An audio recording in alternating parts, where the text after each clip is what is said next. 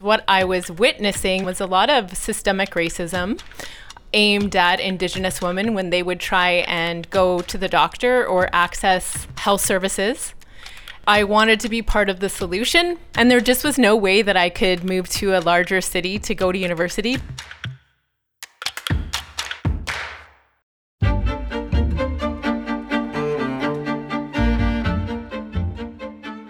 Shelley Wiart is a proud Métis woman. I am a member of the North Slave Métis Alliance. I live on Treaty 6 territory in Lloydminster, Alberta. She embraced her identity late in life after finding her birth father. After going on her own healing journey, she noticed some of the health problems her community was facing. So she decided to devote herself to a life of research and advocacy, redefining how we think about healthcare. This is Go the Distance, a podcast from Athabasca University. The world is rethinking education, and distance learning has become a major part of the conversation. To some people, it may seem new and strange, but it's been going on for a long time, creating opportunities and changing lives. This series will share stories from one of the world's leaders in distance and online education for the past 50 years, Athabasca University, right here in Canada. We hope it can inspire you to start your own path to education. How far will education take you?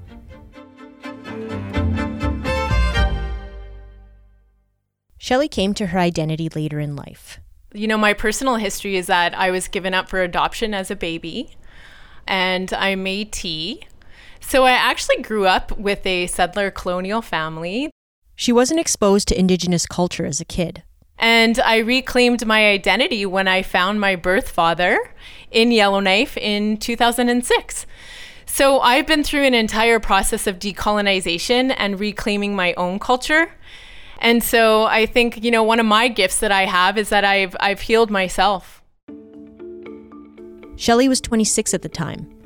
She continued to develop a relationship with her birth father and later her birth mother too. And when her dad was dealing with health issues, she showed up to support him.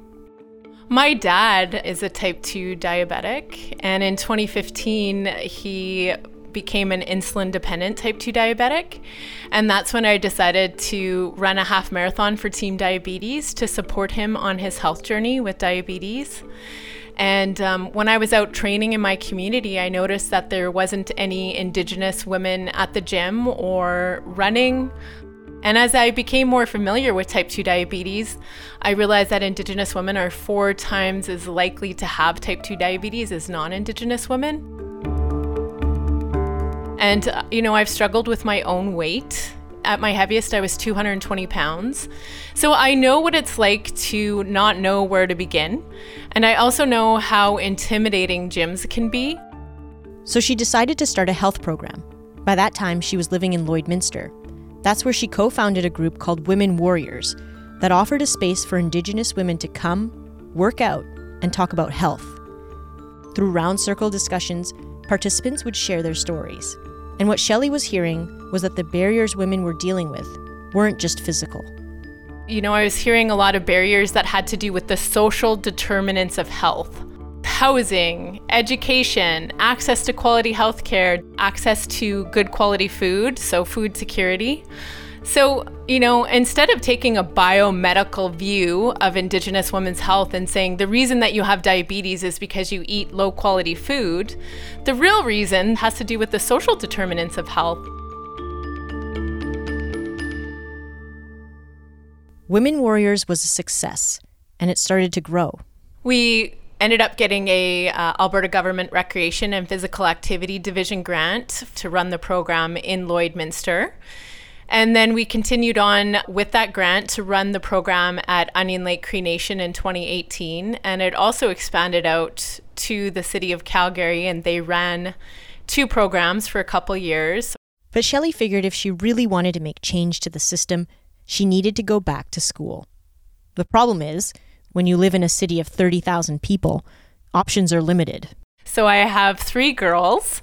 Uh, their ages are 11, 9, and 7. And we live in a rural location. We live in Lloydminster, Alberta. And there just was no way that I could move to a larger city to go to university because my husband lives here and works for an oil field company here called Husky.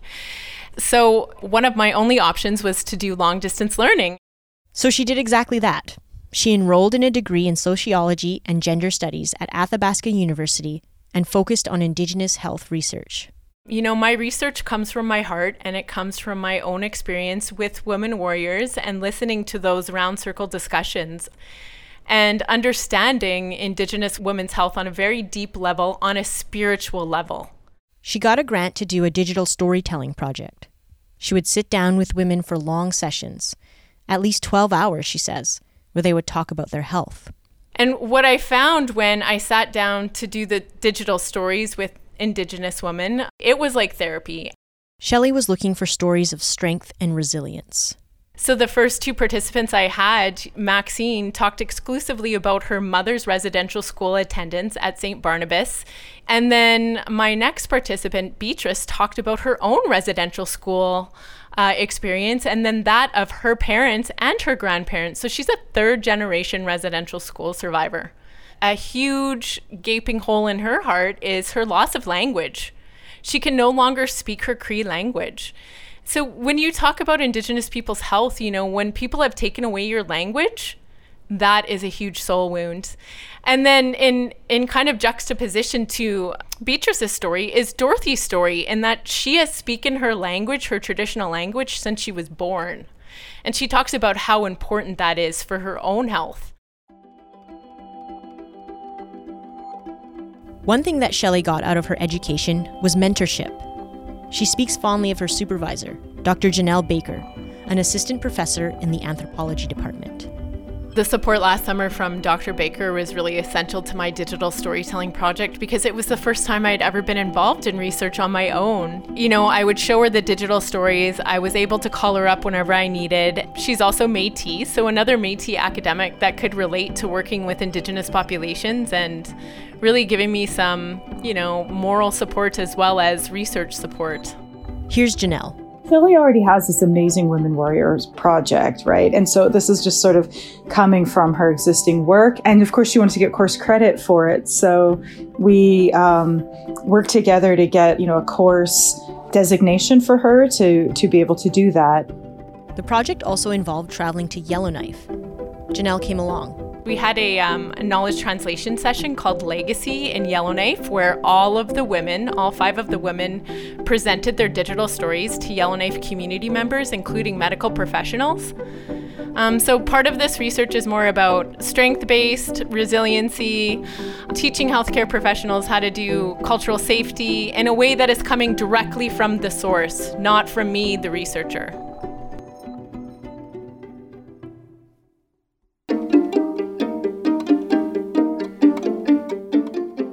From Janelle's perspective, Shelley is already making an impact. To me, there was an incredible amount of value in the doing of this project, but there's been several opportunities for her to present to healthcare workers. And uh, I think it's really had some impacts on individuals in a personal way and, and them trying to understand how cultural security is so important. Shelley's ambition for her digital storytelling project isn't stopping at her undergrad degree. She wants to get her master's and open up even more areas of research. You know, the sky is the limit, and the best thing about Athabasca University, it's prepared me to be a at-home productive employee. So whatever I do, I know I have the skill set to do it from home if I want to. You have to have very clear boundaries about what's going to get you ahead in life. And I'm telling you right now, a university education is the number one priority to get me ahead and to where I want to be because I am going to be an amazing leader and I need to have my undergrad and my master's. So I'm just very clear about what my goals are and how I'm going to get there.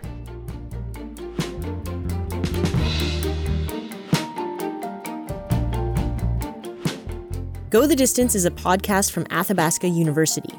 AU, Canada's online university, has been a leader in online and distance learning for more than 50 years.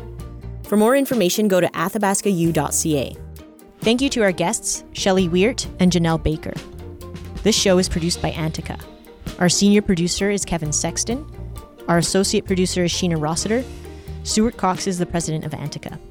This was the final episode of Go the Distance Season 1. If you haven't heard the rest of the series, you can listen to it right now wherever you get your podcasts. Thanks for listening.